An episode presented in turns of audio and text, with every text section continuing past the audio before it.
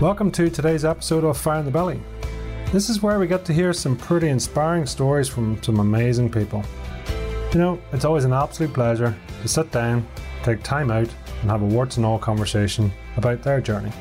I'm always intrigued by what it's taken for people to get to where they are today, and hopefully, in this interview, we get to hear some more about that. From this, my mission is to help people to find their own fire in their belly, and from that, to live the mightiest version of you.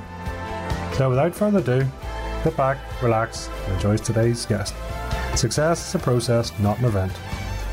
Hello and welcome to the Fire in the Belly show. Today we have myself, Mighty Pete, and we're joined by the Kyle Sullivan. Good afternoon, good evening to you. Good afternoon, I think it is. Yeah.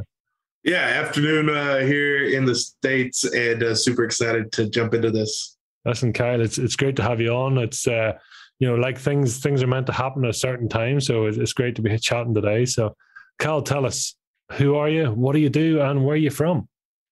Yeah, absolutely. So from the states, originally from uh, Louisiana, mm. and uh, so if your listeners have ever heard, uh, it was a show really popular years back called Duck Dynasty, and uh, so my hometown, small town, Louisiana, and um, so that's where I'm from. I live in Oklahoma now, um, in kind of the Midwest of the states been married for eight years and I got two amazing kiddos, two under two. My daughter will turn two in uh, like three weeks, and my son just turned two months old last week. And so uh, we are in the thick of it, man. It's uh, it's a ton of fun. But my journey, my my story is uh, currently I'm running a coaching company called Unleash the Champ, where we take uh, motivated individuals and uh, take them on a journey of unleashing the champ in their calling, their heart, their altitude, mindset, performance. Before that, I was a pastor for 11 years mm-hmm. and uh, really large, uh, what you know people would call mega churches. And uh, so that was a ton of fun, a ton of lessons learned, and uh, being a part of global impact that way. Uh, before that, I was a college student, and in my early days, um, you know, I was obsessed with sports. That was my life growing up: um, baseball, American football, um, and did powerlifting. Um, in the midst of all of that, got wrapped up in the party scene, and uh, so started in high school, intensified in college to the point where I was uh, a D1 athlete in cheerleading of all things, which that was an you know interesting change of events from baseball and football uh, to being a cheerleader on the sidelines. But in the midst of it, um, got wrapped up further partying, drugs, um, even dealing drugs for about two years, and uh, until I got jumped at a drug deal and literally got I mean, the hell beat out of me and realized, you know, maybe this isn't the life I want to live. And uh, so that started me on my journey uh, of faith and um, the 11 years that I was a pastor. And so have done a whole lot and uh, been been through the top of tops and the bottom of bottoms, and uh, all of it has led to the the fire in the belly, which is that unleash the champ, and uh, my coaching business now. Did it take a beating to get you ranked? Absolutely. yeah. it uh it definitely did because I had a lot of friends. It's like, hey man, you know, you probably shouldn't like be doing that. And I'm like, nah, it's fine. I had a and parts of it still exist. I have a bit of a Superman complex um, like I'll get through it. I'll fight through it. It's fine. I'll take my lumps. That I was like, I don't want to experience that again. That sucked. And uh, so yeah, it definitely it took that clear of a um, awakening, if you will, to say, you know what, maybe I shouldn't do that. This is not how I. I don't want this to happen again. And if this is what causes that, I'm gonna stop doing. I'm gonna stop doing the drug thing. What doing the drug thing, as you call it? What what did it give you? How was it serving uh, at that time? Oh my gosh, man!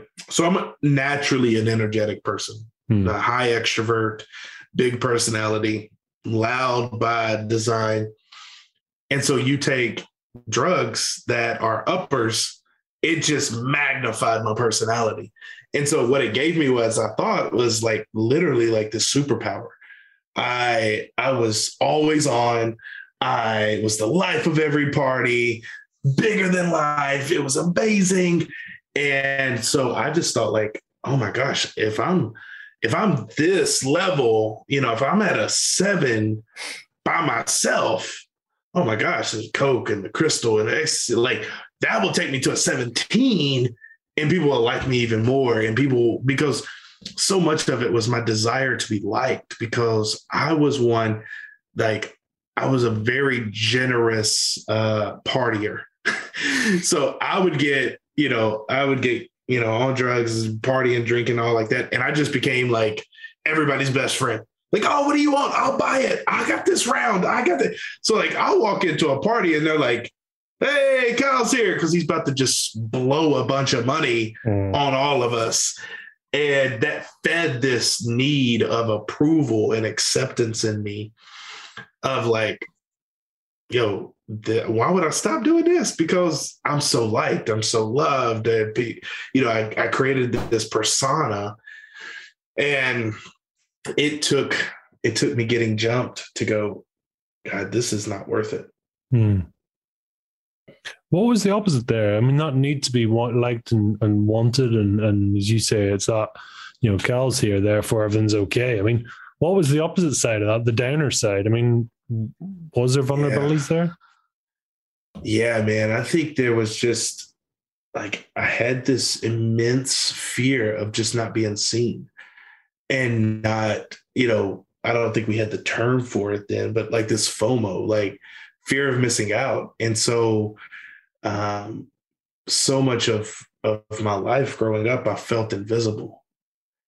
And, you know, my parents were great, taught me a lot of things, but they had to work a lot. My dad was a senior in high school when I was born. And so he he had to do a lot to provide for us. And and so I, I just didn't get seen a lot. And that's why I gravitated to sports because I was seen by coaches. That's why I made pretty good grades in school because I was seen by teachers. And so much of my life was was if I do well, people will notice mm. me. Yeah. And the opposite, the downer side of that is, God, if I don't if I don't perform, then I don't then I'm not seen. And if I'm not seen, then I don't feel validated. If I don't feel validated, who am I? Mm and I had to work through a lot of that to just go, you know what? Like, I have some natural tendencies and preferences, but like, I'm more okay with just me than I ever have been. And, you know, I'm 34 years old. And probably in the last year is when I go, you know what? I don't, I don't necessarily have to perform to be valued or to be worthy of relationship and acceptance. It just is. I don't have to do anything for it. Hmm. I mean, that's that's a huge point. I mean, do you do you know why in the last year? Is it well, was it kids? Uh, shout, uh, well, I think I think having when my daughter was born and now my son, it um it magnified my insecurities for sure. Mm.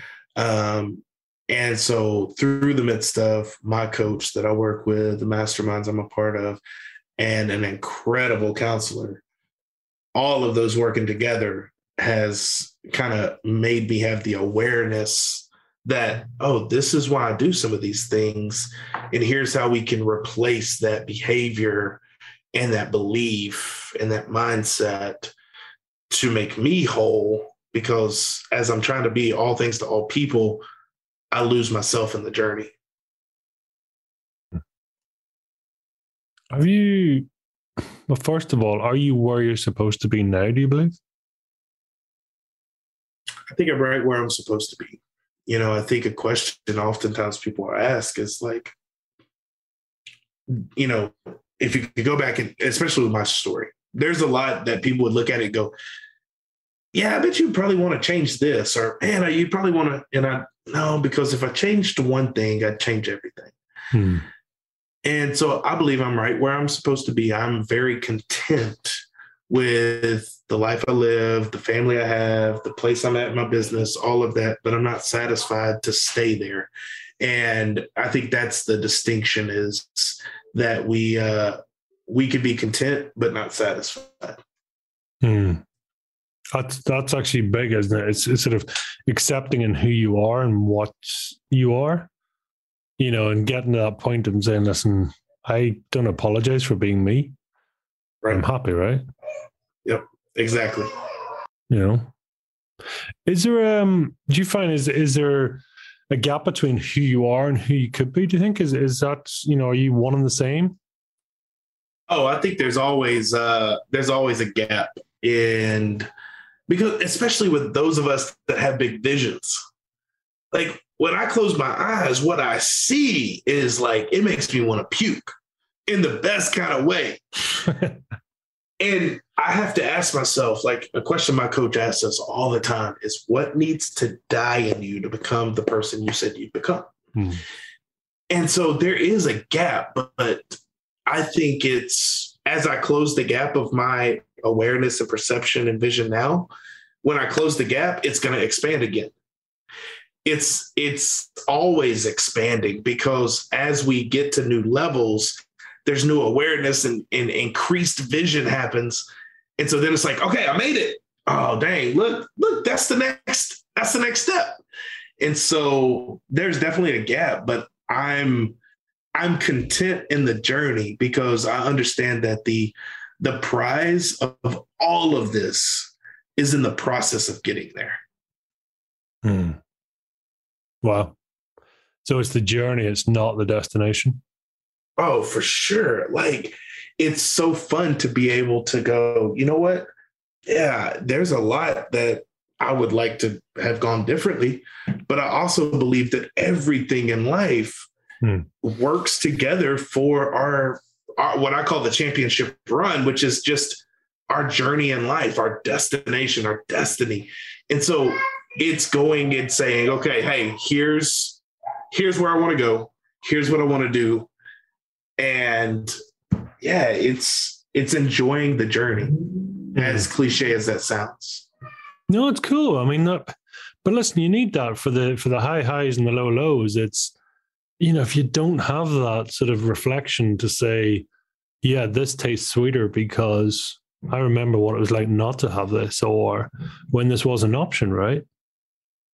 Oh, 100%. It's, uh, you know, I, I always had coaches, you know, playing sports growing up, and, you know, they would always say, like, don't, don't let a win, well, don't let a win beat you and don't let a loss beat you twice.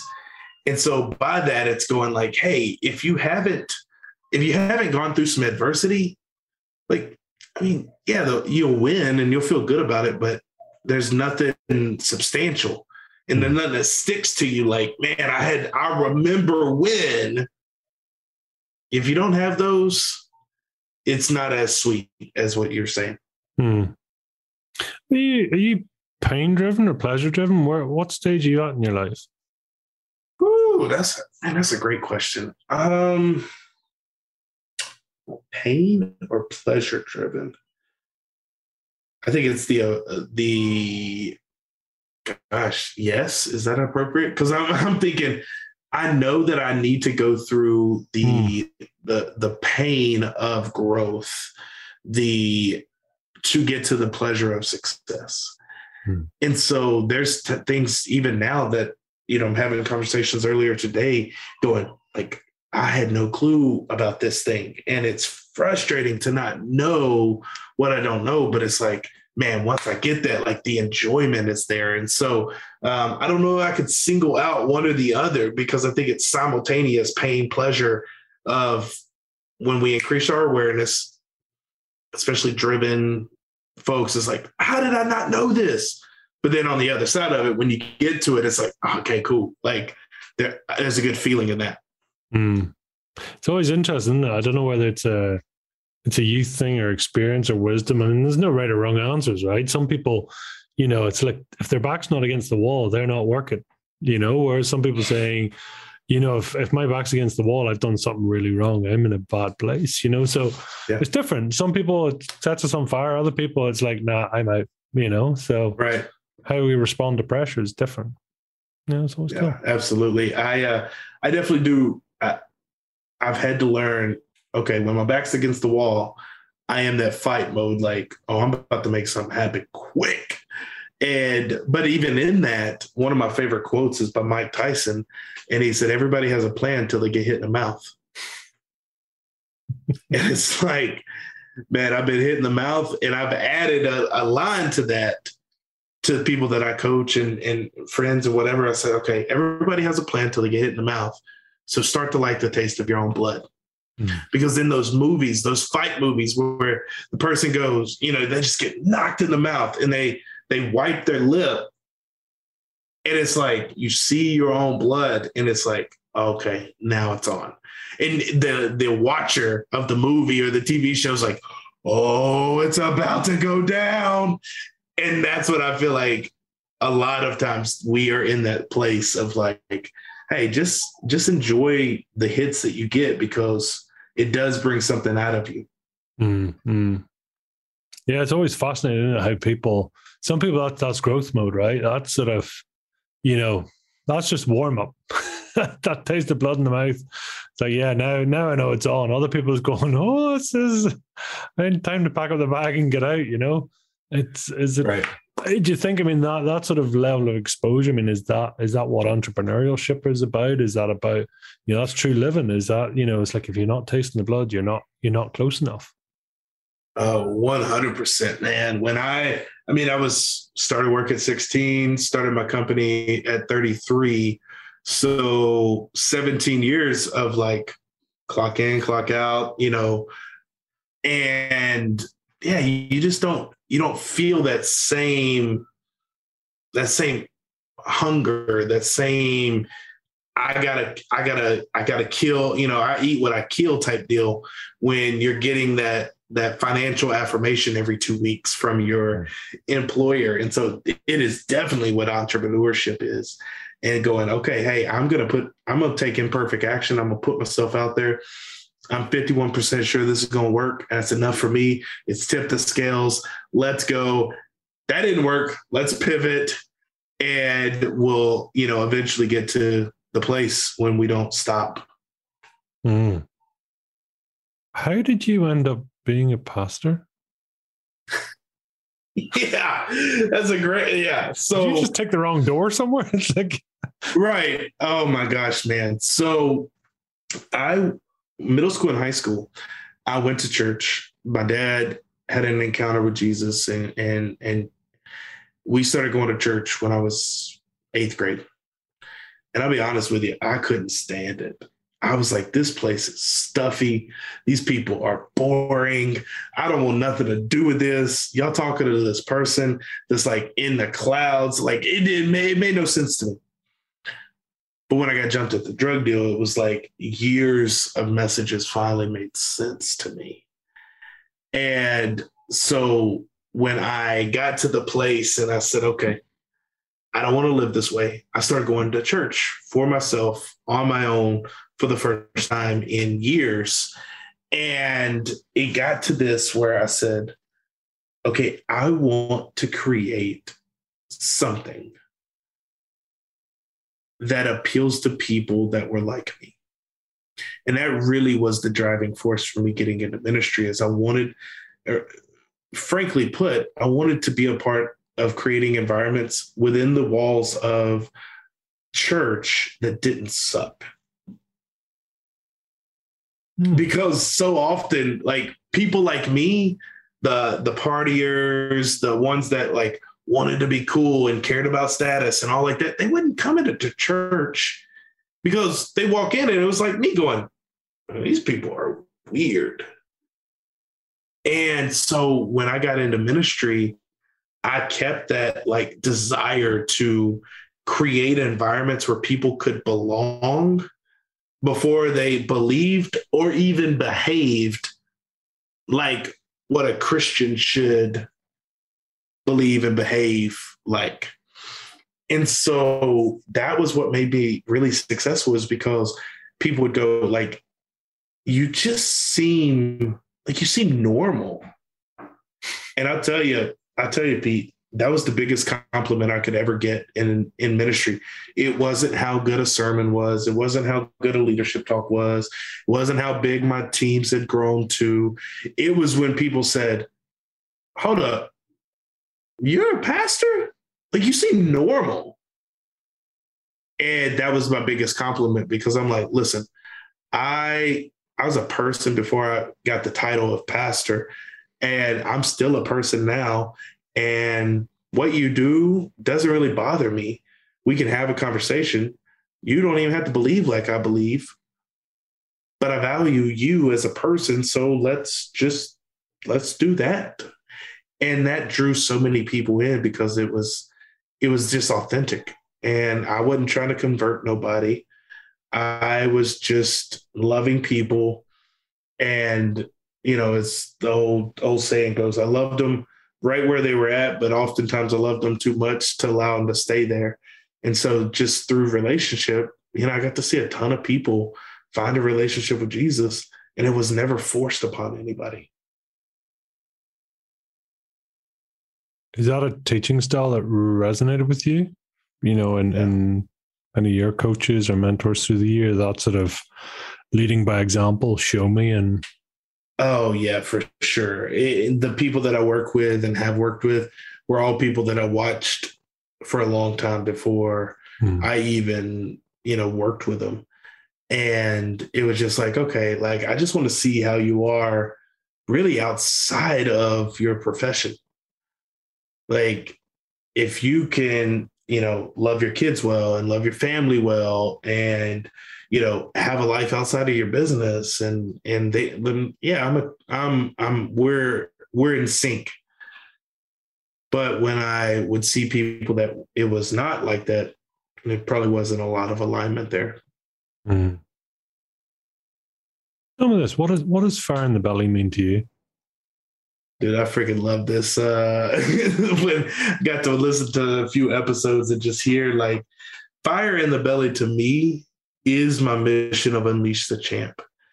Mm-hmm. And because I feel like there's so many people who have willingly walked into cages of comfort, of security, of conformity, of passive living, of small thinking, and we willingly walk into these cages. It's not like we're forced into them. It's we willingly walk in because of our upbringing, because of our examples, because of circumstances, situations, experiences in our life. And so for me, fire, my fire in the belly is that I get to come along, rattle the cages, wake the people up, and I unlock the door and coach you on how to unleash the champ by walking through the cages that have kept you stuck for years. Why? And do you, do you think that's a like almost a subconscious choice? It's a safe option for sure. Familiar territory. It's what mommy did, daddy did, any of the above. You know, it's just because why would you do anything different, right? One hundred percent. I mean, it is. That's what I'm saying. It's of no fault of anybody. Mm. It is. We oftentimes will go towards what we've seen modeled what we've been told we should do and what we are taught how to think. That's that's because well-intended people that's my belief is that it's well-intended people have given us their perspective but for those of us that have been called to greater things bigger things a championship run that is so grand that it makes them want to like puke, it takes walking out and unleashing that champ and just going, you know what? Like with with me, like I said, I was 51% sure this thing would work, man. That's good. And there's still a lot of days I'm like, I'm still 51% sure this is gonna work, but it tipped the scales and I'm running with this thing. And yeah, man, I think so often people will, they'll just go, ah, you know what? Even if I don't like how this is, at least I know how it it's going to work out. So I'll just stay here because there's a ton of folks. There's a ton of folks that stay in positions, relationships that no longer serve them, that they know they should get out of, but it's familiar. And so they'll just stay because even if it's painful, at least they know what to expect from it. And the idea of calling them to a greater purpose or for them to start dreaming again, for them to get to a place where they go, you know what, I'm going to invest in myself. That's a foreign concept. But once you get people to start going in those places in their minds, ooh, it starts to get fun, man. Mm. What scares you? Success. To find that. Yeah. Yeah. So I used to say I had a fear, fear of failure, but I'm not really f- afraid of failure. I've done that, Lindy. My life would my life would tell me that I'm not actually afraid to fail. But what I am afraid of is who I have to become to achieve the success that I see with my eyes closed. Because what it means is that there's going to be relationships that I hold dear right now that probably won't be in my life five, ten years from now. Hmm. And there's there's places that, you know, maybe once held a very prominent place in my heart that I don't I don't engage with as much. And so I think it's, I have to sell out to the vision that is within my head. And so getting to a place of going, okay, if this happens, I feel like this is who I have to become. And if I become this person, here's the things I'm not going to tolerate anymore in my life here's the things that I'm going to say. Here's the things that I'm going to do. Here's the th- places I'm going to be. Here's the relationships I'm going to have. And then I have to look around and go, is that in alignment with where I'm at right now? If yes, great. If no, then we have to change it. And that change is difficult. And so, what I'm fearful of is what I will have to do to get the success that I feel I'm called to have. You have a calling, a purpose, a higher purpose. Yeah. So, how I've worded it is to lead and develop people to discover and chase after the championship run that they were designed to, to have. And so, the championship run for me is their destiny. So that's my that's my overarching purpose and how that gets fleshed out is through the coaching company, through the podcast, through speaking, through retreats, and it will expand as the business expands. Mm. Um, but yeah, man, that's my purpose. Is because I think there's so many people that are living safe, thinking small, and that's just that's just not who we're destined to be. You know, it's said in so many times over the years that the most expensive piece of property in any place in the world is the cemetery. Because the cemetery is where people are are buried and there's dreams there's visions there's cures there's there's there's countless things that would have made the world a better place that die with them because they were afraid to take the step.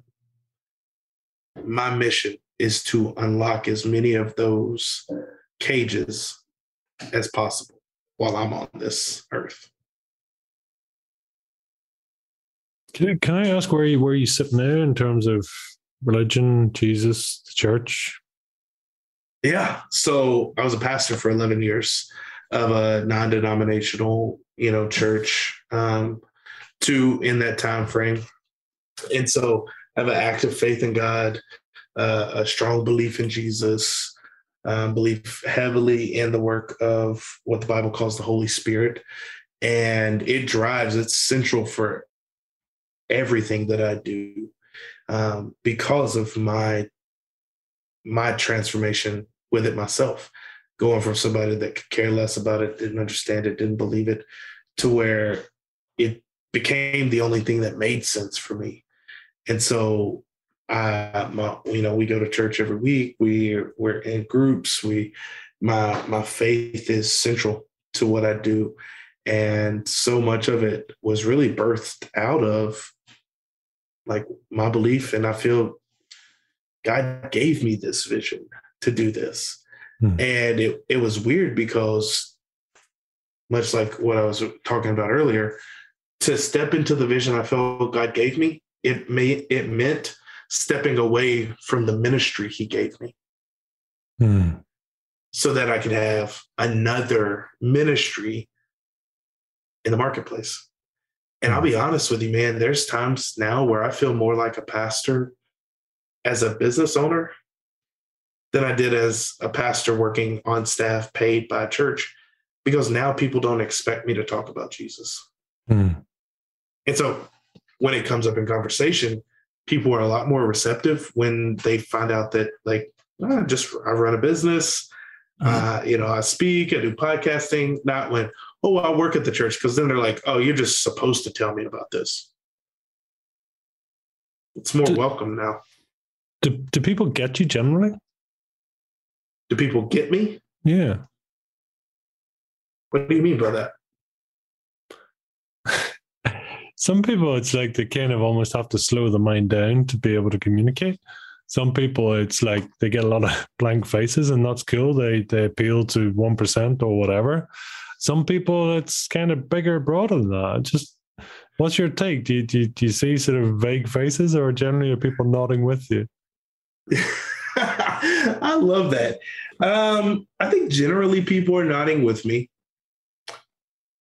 But i also think that depends on depends on the room and i mean be being able to uh, learn how to read a room i can adjust how i need to uh, based on the conversation it, it's being had. Like if you know i'm in an arena full of people i'm gonna be even bigger than i am here.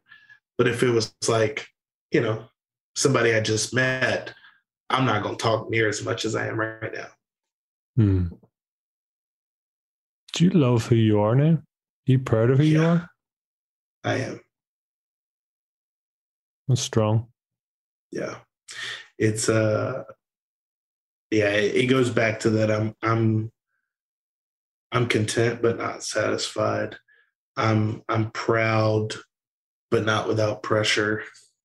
Um I'm, you know, content, but again, I know there's so much more in the tank. Mm. But yeah, I I really do. I love where I'm at. I love what I'm building. I love who I get to build it with. Yeah, man, I do, and I haven't been asked that. I'm glad that it came out as quickly as it did. Mm. That was that was more the brain talking. So I appreciate that, brother. No, and what what have you learned over the last couple of years? I mean, this sort of transition, this latest transition you've made. You know what what's what has been the takeaway so far? Yeah, so a few things. One, it was an underestimation. So I underestimated how lonely this journey would be. Hmm. You know, like a, uh, uh, I started working when I was 16 years old. Started the business at 33 so for 17 years, like I was always a part of a team, always got to work with people, always got to be around people. And so learning, oh, it's just you. That was really lonely. Um, and I had that was really again a catalyst for a lot of my internal work because I had to be okay with me by myself. Mm. Because I couldn't deflect it to everybody else I was around. So I think that's one.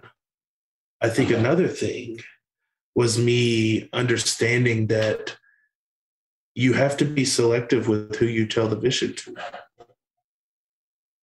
You know, when there's a vision inside of you, you can't tell it too early and you can't tell it to the wrong people. Like there's pieces of of what I think and believe will ultimately happen that I've not mentioned to anybody, not even my wife, because I haven't been released to say it yet. I think there's a difference. And what I've learned is there's difference between the reveal of something in our hearts mm. and the release of when it needs to be talked about. Mm. And so I think that's another thing that I've learned. And then I would say the third thing that I've learned through all of this is that, you know, I joke, but you have to move on 51. So I'm 51% sure this is going to work. You got to take a step. Like, as soon as you, as soon as you feel, I think, I think this could be it. Boom.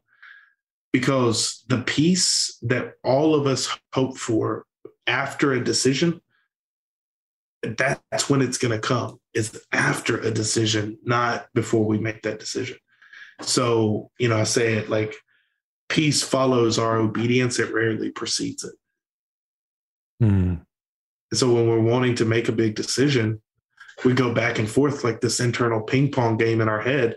But the moment we say this is what we're doing there's peace that comes from that there's confidence that comes from that there's action that comes from that. But when we're in the internal, should we do this? Should not? Should I do this? Should not? And boom, boom, boom, boom, boom, boom, boom.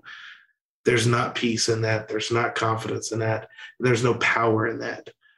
And so those would be three things that I feel like I've learned over the last couple years doing this. It's powerful.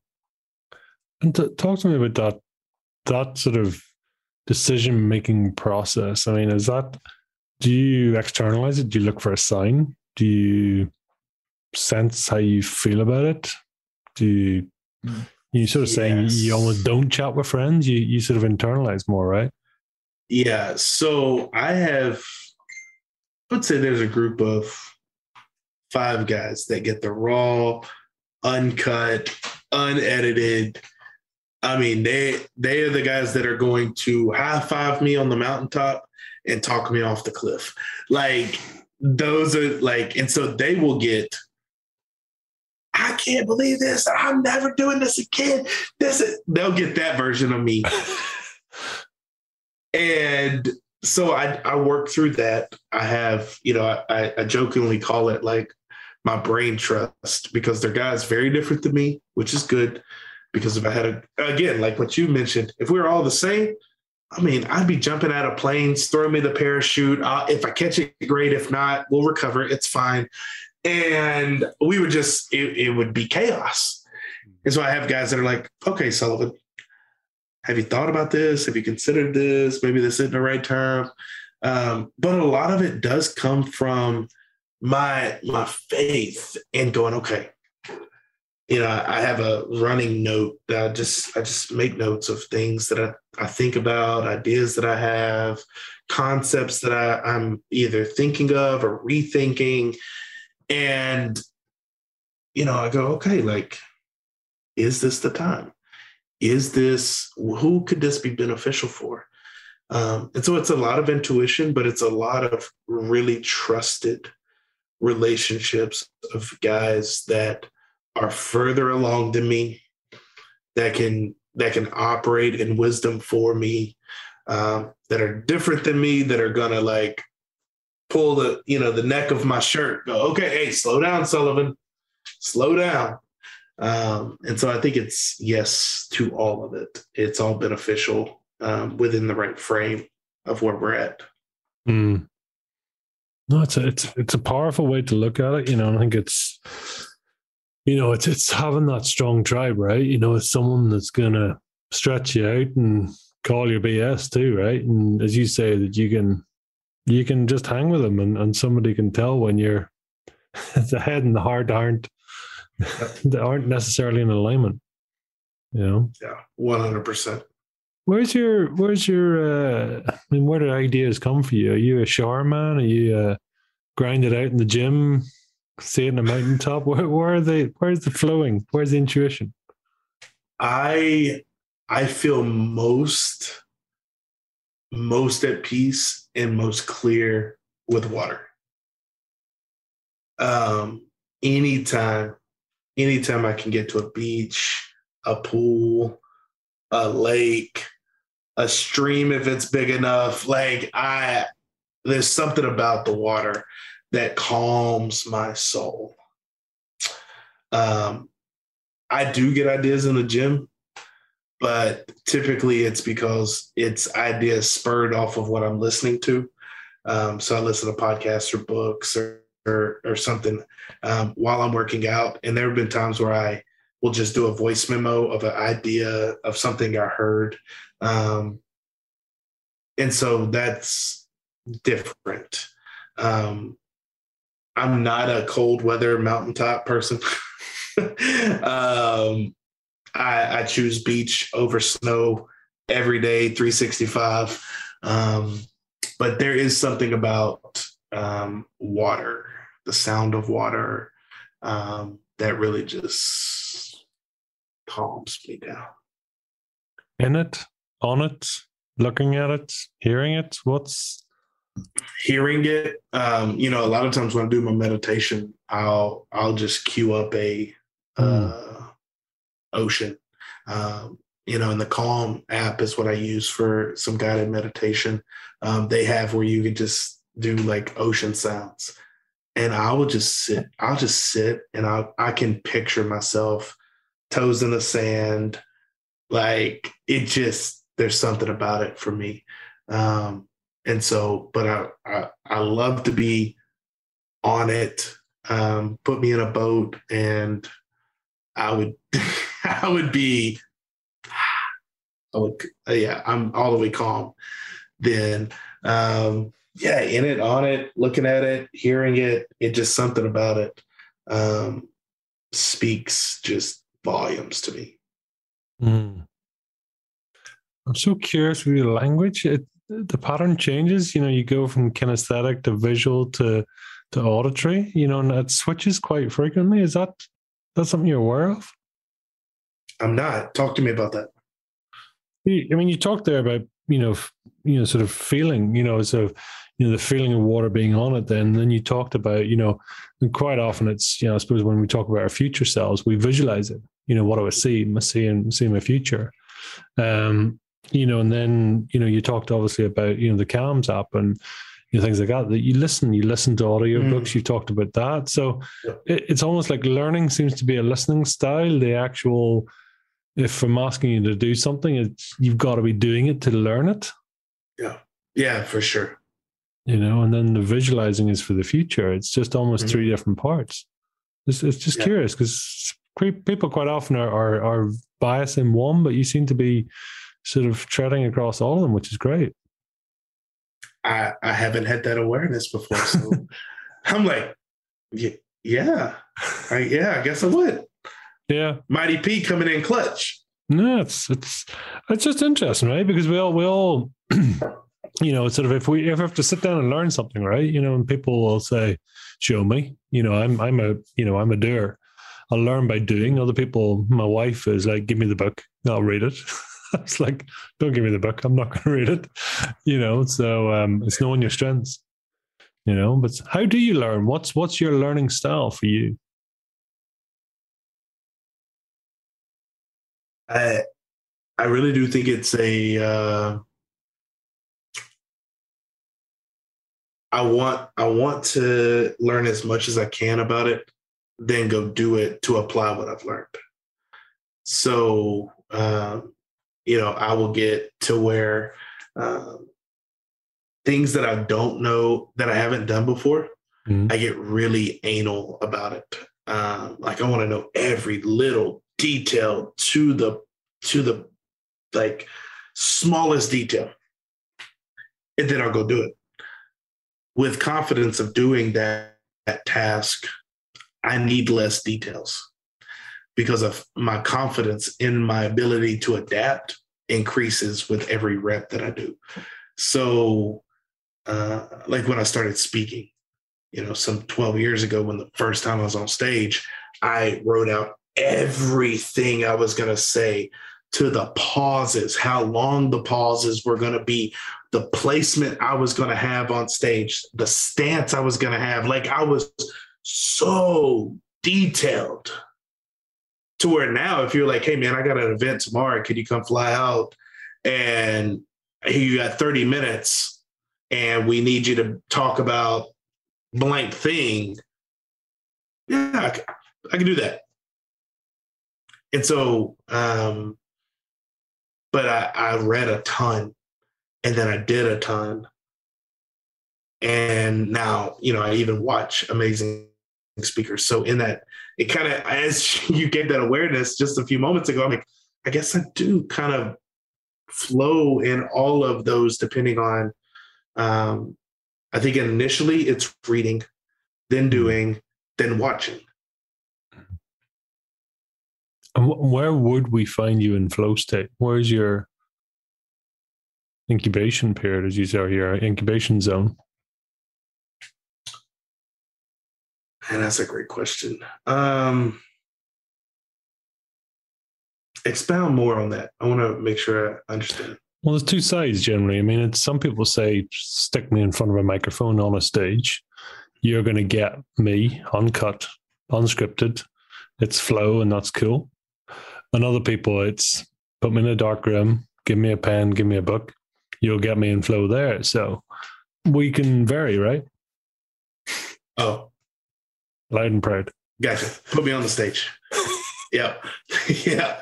Yeah. You put me in a dark room and tell me I got to write stuff out. I'm going to look at the page. Like, I always hated, uh, I always hated projects where we started with a blank page and I had to come up with everything. I'm way more collaborative. And so the engagement from the crowd mm. would influence like, okay, hey, that that really landed. No, that didn't. Okay. And I I can be processing all of that while I'm while I'm communicating. But you shut me in a room by myself, I'm not gonna it's not gonna be as good of a product. Mm. How is the inner voice? Do you do you talk to yourself? How do, how do you get on with you? Oh, we talk a lot. we talk a lot, my man. Um, I mean, there's times where I I literally will have conversations of like, okay, Sullivan, like you gotta figure this thing out. Okay, like what would you do? And I almost am like talking to again that future self. Mm. And a lot of times the inner voice and I we we will have the dialogue when I go, okay, my inner voice is where I want to be. Who is that person? What are they acting like? Who what are their relationships like? Where are they going? What are they doing? And that influences a decision that I need to make now. Um, and yeah, when I'm when I'm spiraling, it's uh okay, you got to get this together. This is not who you're called to be. This is not what you're. And then again, I go, I'm one that if I'm spinning out of control, those five guys know that at least three of them getting a phone call because I got to talk this thing through. And once I talk it through, then the inner voice calms down. That's that's yeah. It's so interesting? That you know that's the sort of process that we're maybe aware of or not aware of, you know, and go through. It's that creative zone, it's zone of genius. And tell me this: when, when's a great time to get you in the room, and when's a great time to get you out of the room? Okay, expand again. You ask such great questions. So it's some people say whether it's negotiation, problem solving, trying to find a solution. Um, I know for me, it's like when it comes to the doing stage, the admin get me out of the room because I'll probably wreck the place. Same. I am the I'm the visionary. I can sell. Um, if we're in a uh, if there's ideas that are going to be collaborating, I can I, I feed off of the energy of people. But when you get to the okay, hey, we gotta we gotta get to the nuts and bolts, and then that's where I'm like, like I'm going I'm gonna go to sleep because I'm like, can we just can we just go do? Like we'll just figure it out. Like we don't and it's it's funny. My wife and I were just talking about this uh, we went to a coffee shop yesterday. We were just talking. She's like, "You need to, you need to improve some of the back end stuff of your business." Like, ah, we'll figure it out. She's like, "Oh, I need to help you." I was like, "Sure, yeah, help me." So yeah, it's the uh, the ideation, the sales part of it, motivating people. We got to get in the weeds and figure out SOPs. Mm-mm. Just tell me what system we're going to run, and I'll go run that. Uh, but I don't want to be a part of the the weeds of it. I want to stay in the clouds. Mm. No, that's, I totally get that. And, then, and from what you've said before, it sounds like there's a lot of it is um, don't give me a blank sheet. Let's tell me what's wrong. I'll fix it. Then we'll find a solution, right? So you need you need to bounce off something. You know, some people Yes. are saying, "Listen, go away. Don't distract me. We will create. You know, the world. We, me, myself, and I will go." on." Right. Whereas you're you're bouncing, right? You're you're sort of picking up the energy. You're you're driving on that side. Is that fair? Yeah, yeah, one hundred percent. Um, I I am at my best when uh, there's there's collaboration and conversation. Hmm. Um, you you stick me in isolation with a white sheet. I'm gonna stare at that sheet until someone comes and talks to me. Hmm. and like, and it could be such a it could be a simple like, hey, so what are you supposed to do with that that project? Oh, well, da, da, da, da, da, and it's just like. But if I'm by myself, I will go. Hmm. Okay. But that one spark can Hmm. can go, but I need the match. I need some something or someone to be the match. Hmm. Do, do people around you? I mean, do your your wife, your family, or is it those mentors? Are they are they the sparks for you? Are they the ones that keep you grounded? Uh, wife keeps me grounded for sure. Um, we are the epitome of opposites attract. Um, she's the one that's like, so, like, believe you, trust you, love you. Do you think you should say it like exactly like that? Especially when I was in in ministry leading, you know, hundreds of people. I'd be like, I'd tell her a situation of some a conversation I needed to have. And Pete, she would literally go, So you think you need to say it exactly like that? Yes, this is what they did. This is what I'm gonna say. This is what we're gonna do about it, and we're gonna move forward. Yeah, you sound like an a-hole. Really? I, no, like that's not my like. I don't want. No, it's just like this is what we said. This is what we're doing, and we're gonna move on. Yeah, people don't think as concrete as you, Kyle. So my wife definitely grounds me. Um, and I got friends that are boy, they're dreamers. They're the ones that are like, "Come on, Sullivan." Not. And I got some that are going, "Okay, come on, man, you got this right where you're at." And I got two that are light years ahead of me. That oftentimes I just I, I watch and we talk, and I'm like, "Holy crap, this is what you're doing!" Like they're just those glass, they're ceiling breakers for me where I look and go, "Oh my gosh, if you if you can do it, I can too." Mhm. So yes, wife grounds me. Friends, I would say one grounds me. Two, I'm thinking of my five. One grounds me. Two is right where I'm at. Hey, you got this. You're going. And then two are the ceiling breakers of like, Hmm. if you can do it, I can do it. Let's go. Hmm. What I mean, you, you mentioned a couple there, but I mean, what what's been really sort of pivotal, moment changing moments in your life? I mean, you mentioned obviously there getting jumped, you know, in that Yep. deal, deal going bad. Yep. What what else really stands out for you? Yeah, I I think one, the the jumping for sure. Two, when I got married. Um, three, when I uh, when I held my daughter for the first time and became a father. Uh, and and then stepping away from my career in ministry were huge moments of my life where I didn't feel prepared. I didn't know what I was going to do next. But I said, you know what? Every season, every moment of that gave me a greater awareness for what's before me, who I needed to become, what I needed to do to show up differently. And all of those moments have built upon themselves. Um, and so those were, you know, just a handful of those uh, altering dates in, in our lives. Hmm. And do you feel the path that you're on now is this is this path for life or is this the right thing at this time?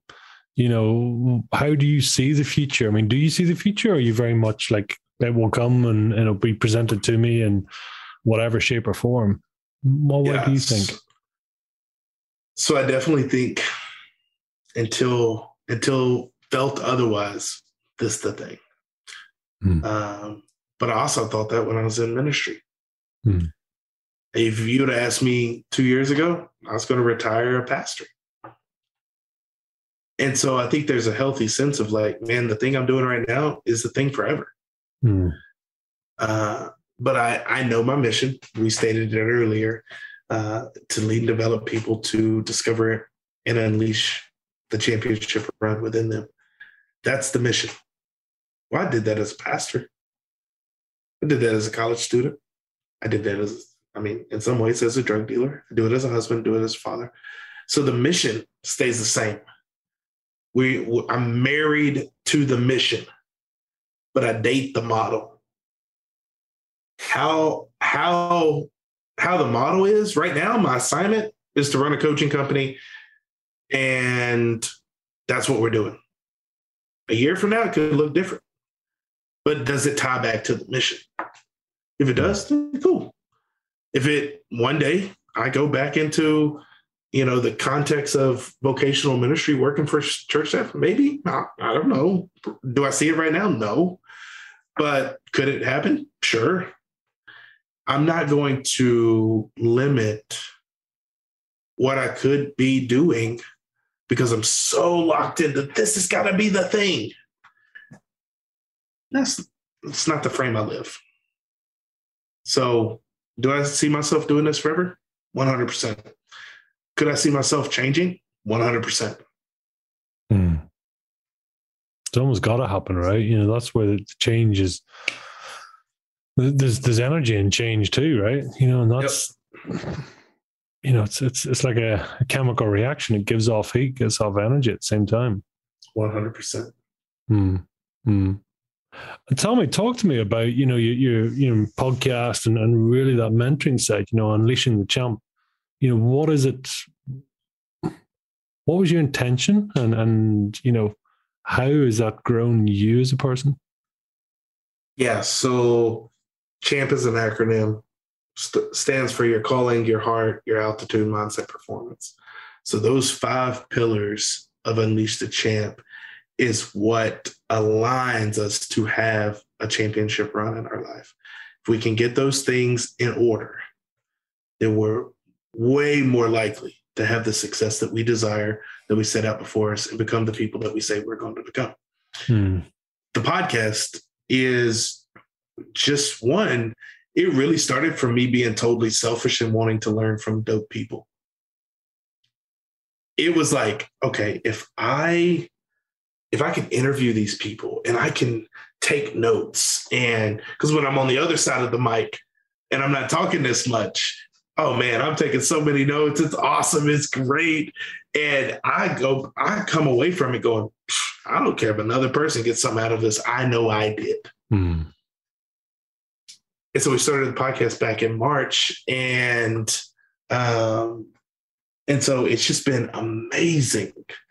Um and so that was really a big piece of it. And two, it allowed me to get some of these leadership ideas out of my head that hmm. were just dormant because I didn't have, you know, when I was leading a team of people, I gave leadership talks every week. And so I was constantly coming up with these ideas and and it just was dormant because I didn't have a team of people that I was giving these talks to every week. And so the podcast was really just going, okay, hey, twice a month, I'm just going to teach and I'm going to give these quick hit 10, 12 minute, like easily applicable. You can apply it right then. And, uh, and really it just gets it out of my head and into the world. And, and people have listened and said, you know, you know, it's spurred people going, okay, hey, you mentioned that thing. I think I deal with that. Like, can we talk more? And it's a way to grow the business, which is a byproduct really of my desire. Um, and so it's just been super, super fun. Uh, all of it. I should have known how much I would love podcasting and being on shows like this, having these conversations. It really hit a need that I had of talking with people and getting that energy again because like I know in the you know the pre stuff of your show, it's like, hey, you may feel drained, you may feel energized. All this is normal. I'm like, yes, like I, I feel like I can run through a wall right now because of this conversation because I'm just so excited. I get so ramped up, um, and so all of it has uh, has built upon that. Mm. What what do you sort of desire that your audience takes away from the show? You know, what's your what's your intention there? What are you trying to get across? Let them hear. Yeah, it's time to win. Mm. So how I how I market it is that you're going to hear practical practical leadership tips and success stories of people who have made the championship run happen in their life. So I've been able to interview everybody. Uh, you know, probably I love all their interviews. I know we all say that, but Joe Delagrave was one. He was one of the captains for the Paralympic U.S. team, uh, and like they won silver. And that was just awesome to hear. You know, him months. You know, as they're getting ready to train for Tokyo and going over. I'm watching him at 3 a.m. in the morning, going like, I had a conversation with this dude. Like, this is nuts. And so you know, being able to share stories like that of people who, you know, as listeners dial in and, and listen in, dial in. That's that's archaic. But as they listen in, um, they they feel inspired to take a step in their championship run. They feel inspired to say, you know what, I feel stuck right now. I feel confused, but I believe there's a champion inside of me. I believe that I can make this championship run happen. I'm gonna step out of the cage that I've been in. And if they just take one step, it's a win for me because mm. one step it's the snowball effect that starts to happen when we just take the right next step. And I hope the podcast does just that for them. Mm-hmm. And do you have a do you have a favorite or a defining question that really for you just it really sort of helps to solidify? Yep. So every interview I have, I ask the same question at the end. And it's what does it mean to be a champion to you? Mm. Because much like your your concept of what is the fire in the belly, what is a champion to you? No two people have answered it the same because our lens of how we view champions is very different. And so that's my bookended question every podcast. And it always just adds a nice little bow uh, to the present of the conversation. And what, what have you learned from that question? What what's been the is there a common answer? What have you heard? What have you learned? And what what? I've I've been reminded of how different we all are, because I have a framework of what a champion is to me, and even my frame, nobody has said the same thing as what I think, and so it's it's revealed and reminded me of just how different we are and how beautiful that is because when I'm talking to you know a, Paralympic athlete that's won you know medals, his view is different than the gentleman that is on a mission that's incredible to to transform how we help kids read better. To the person that turns trials into triumphs to the like everybody has a different viewpoint and it's just beautiful to hear all of the different stories and all of how it fleshes out. Have you noticed that um, or similarities in people the sort of the contrast in people's journey but like yourself you know it's like when you see the dark times does that give a greater appreciation for when people appreciate the light times, you know, the, the good times. Is 100%. that is that contrast useful to to own your your darkness? Yeah, I definitely think the the stories that I've heard there's a there's a good bit of adversity in the in the championship run because through adversity produces appreciation. Hmm. And so when there's things that you have to work through and things you have to battle internally, externally, and you get to the place of going, I did it. We did it. We won. Whatever that thing is. Oh yeah, the the dark night of the soul produces a great appreciation for when you get to high five everybody at the top. What do you respect most in a person? I'm gonna say what came first: resiliency, Hmm. resiliency, and authenticity. I love being able to see a person in various environments and that they're fairly similar. Now, I'm not one that thinks you got to be the same in every environment because how I am on stage and how I am in a coffee shop is very different. It's appropriate. Um, but I think the the resiliency of just going like, oh, you've been through it, man, and you've come out on the other end. And, you know, you don't have to have this crazy past like mine. Like my wife has comparatively, she's gone through her own trials and struggles and, and developed her own resiliency, but she hadn't gone through any of the crazy, like over the top stuff I've had. But I would say she's still one of the most resilient people I know, is because her her struggle, her trials turned into triumph. And so being able to admire that in people and just people that have stepped up to the plate, they've they've made it through and they just continue to like that's just inspiring to me when I can hear of somebody that's like, yo, I've been through some stuff. I've come out on the other end. I get fired up and I want to gas them up even more. Are you more inspired by the journey or are you more inspired by what's possible? Yes. yes. Yeah. So I love hearing the story. I love hearing the journey because it makes what's possible real. Hmm. Because when I can hear, if I just hear like the end result, I'm like, shit, good luck, Sullivan. Hmm. But if I can hear, oh no, I went through this and this and this, and God, this was a terrible mistake. Man, this was huge. I thought it was going to pop here and it didn't. And I had to go.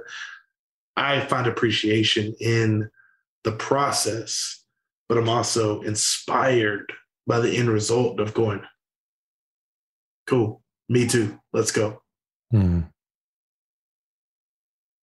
And who's who's really stood out in your life? Who's inspired you, motivated you? Famous, non-famous, family, non-family, whatever.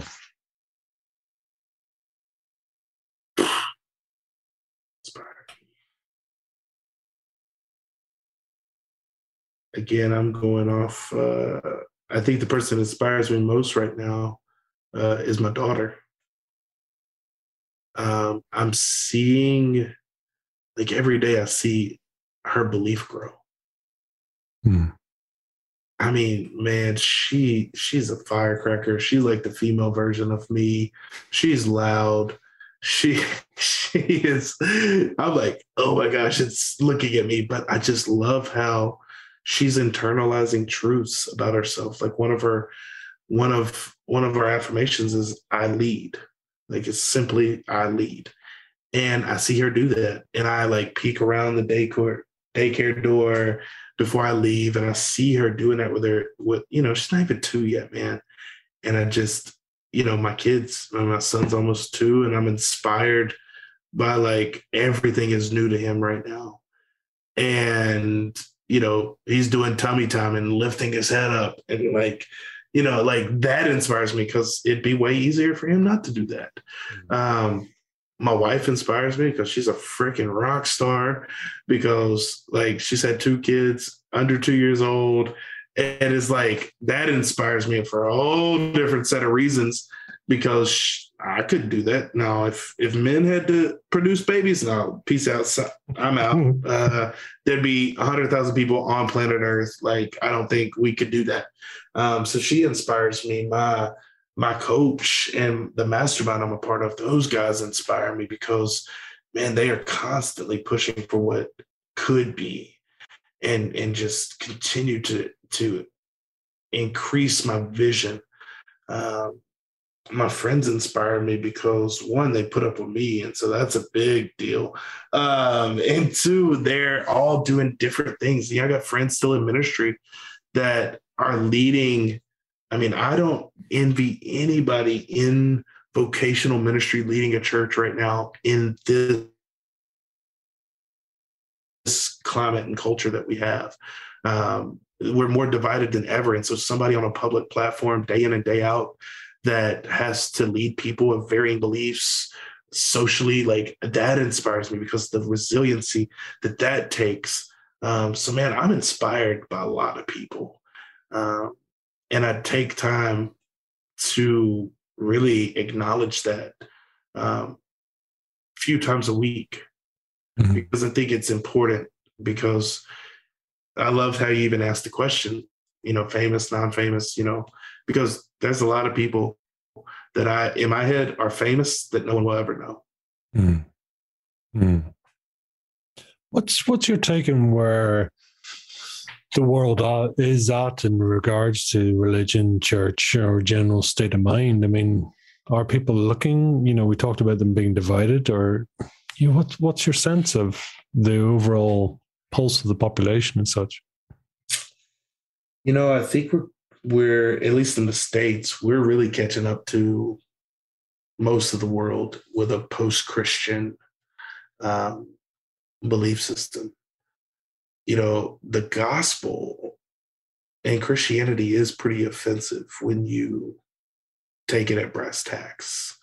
Um, it is about heart transformation, but it's also about behavior like there's some things that change in your behavior when you um, adhere to the to the faith and to that being the the driving factor of how you live your life um, and i just don't think that people care to be that bold today because it's hard to not offend somebody hmm. um, you know i think one of the things that has divided us a ton is just how we don't know like everything seems fluid these days that it's like if you believe something means you don't value what i believe in that's just not true i mean it is in some cases but who wants those people would find something to be upset about regardless but i think we've lost particularly in the church we've lost the ability to believe wholly in what we believe and love people where they're at, regardless of what they belong to or what they behave like or what they even believe like. And I think that that is causing a ton of division. Mm. Um, and so, you know, it's it's it's funny and, and kind of I'm like I don't have the song playing in my head, but like really all we need is love.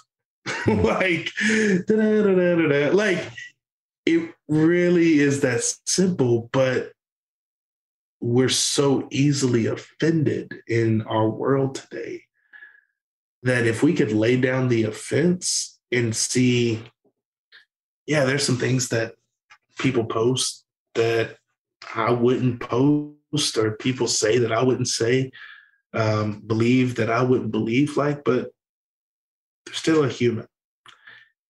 And I feel like church, inside the walls of the church, outside the walls of the church, if we could just get back to, be, to the belief that we are human, and simply for that, we should have at least a baseline uh, level of respect for one another.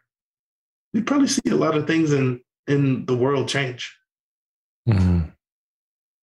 No, it's true. It's, but that's the thing because I mean, even love is it's made up of to to to love you have to respect. You've got to yep. honor. Yep. You know, there's and there's so much within that. So, you know, um, it's also a song title, but yeah, no, it is. It's true. It's it's It's all those things together. I mean, your, your core values. Where where would you set your core values, soul values? What comes out top for you?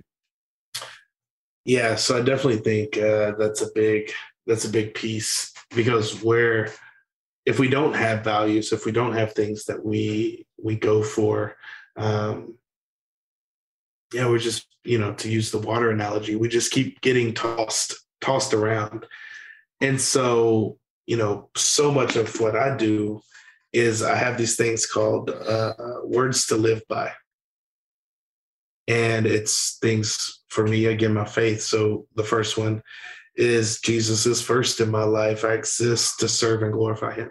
So it's a simple statement like that. You know, uh, I love my wife and I lay down my life to serve her. I love people and believe the best about them. I'll always search for ways to encourage and motivate and inspire those around me. Uh, I'll be the best teammate, the hardest worker, and I'll honor leadership wherever I'm found. Uh, I'm disciplined because discipline equals freedom. You know, those are things that I, I say, um, and there's more, but we don't have to go into all of them. Um, but those are things that I, I hold to myself. Mm-hmm. And because of that, I'm able to, you know, show up how I need to. When, when did those commitments to yourself, when, when did they come into play? Oh my gosh, man. So probably four or five years ago. Um, literally, it's one of those, you know, kind of cliche type, type of stories.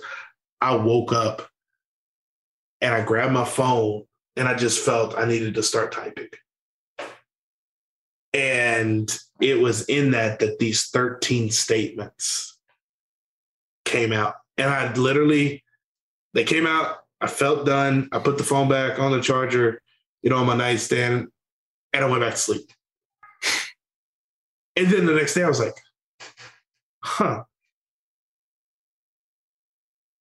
Wow, there's okay. And so it literally, man, was just this like I was woken up, I typed them out, I read them, said, okay, great. And uh-huh. I read through them, you know, multiple times a week. Hmm. What what are you capable of? Do you know? I've never been asked that. Uh,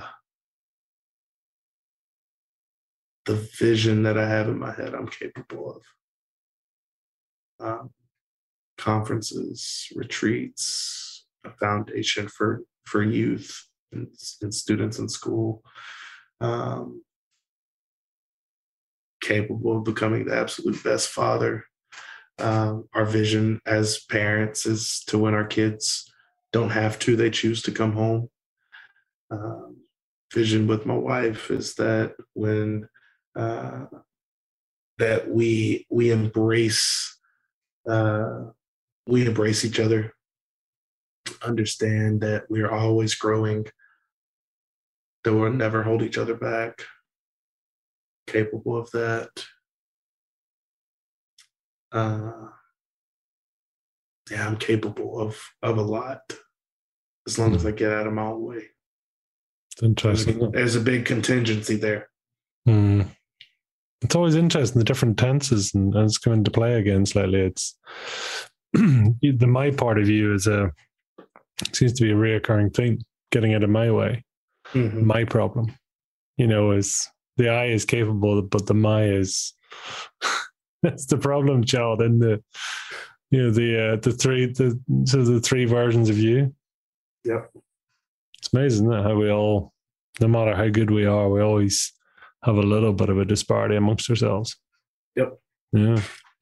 Tell us what's what's a bit of a guilty pleasure for you, Cal? Take the guilt out of it if you want. I don't mind.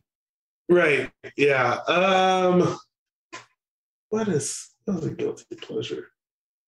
I mean, I like a good drink and a cigar. Is that does that count? Uh, it's the most common answer. yeah, I'm like, man, I've had some of the best conversations around a old fashioned and uh, and a cigar.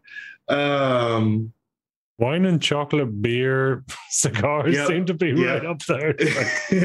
so we're in good company. Um, yeah, man. Uh, during the pandemic, I picked up golf, so that's kind of a guilty pleasure now. Uh, mm. Like a, because it was like the only thing open where uh, where we were at, and so because you could be outside, mm-hmm. and so that was uh that was good. Um,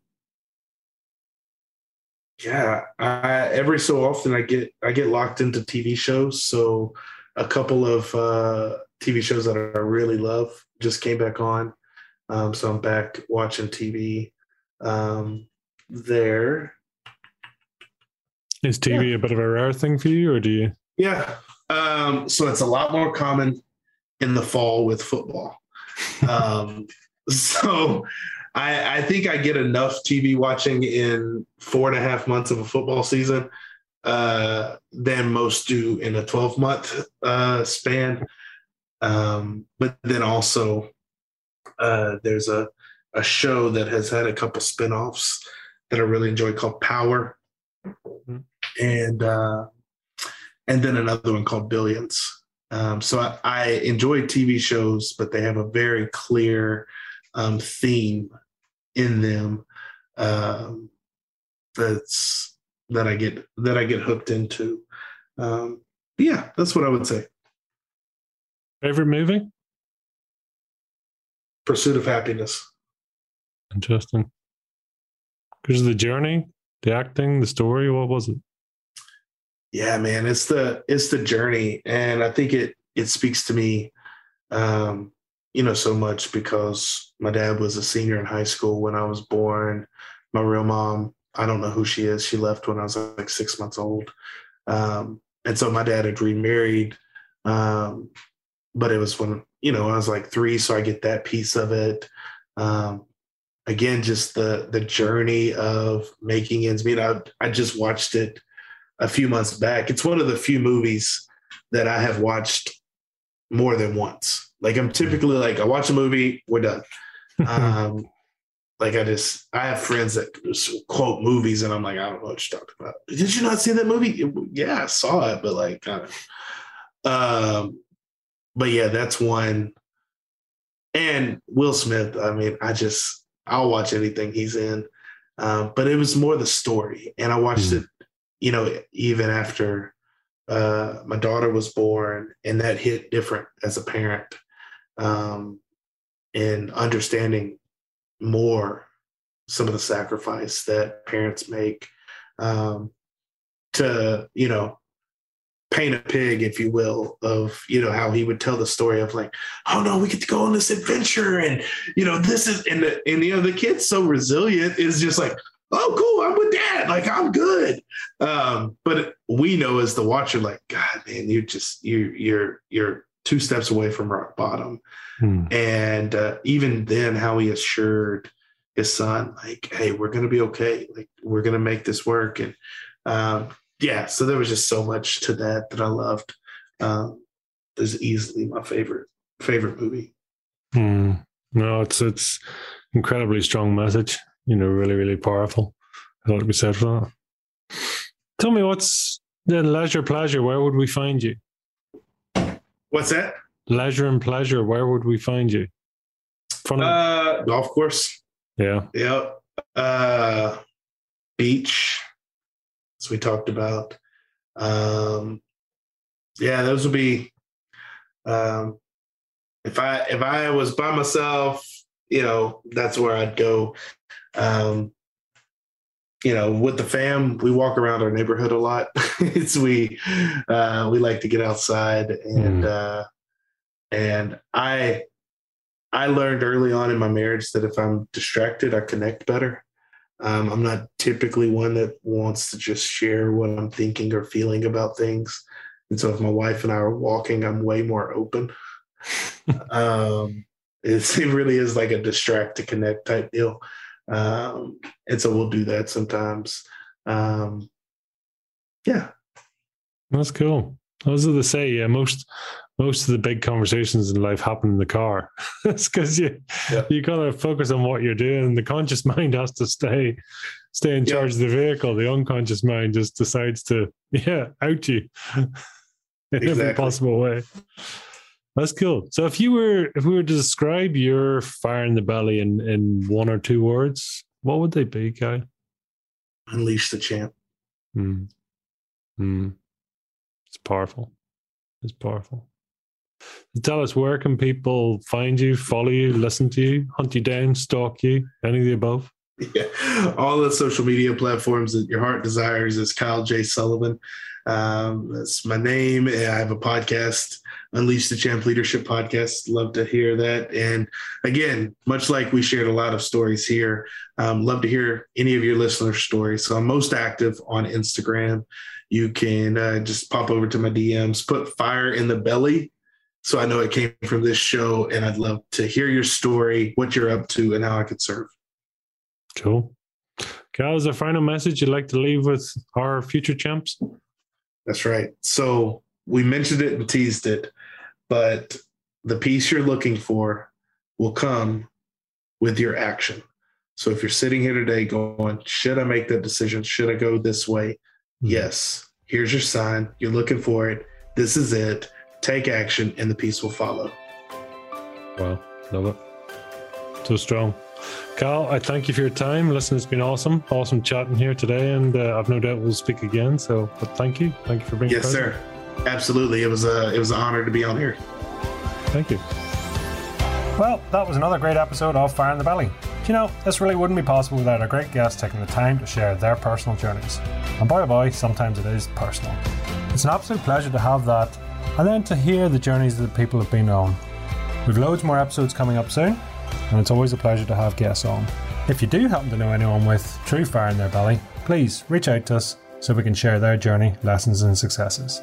So, all that's left to say is have a great day, live with fire in your belly, and be the mightiest version of you.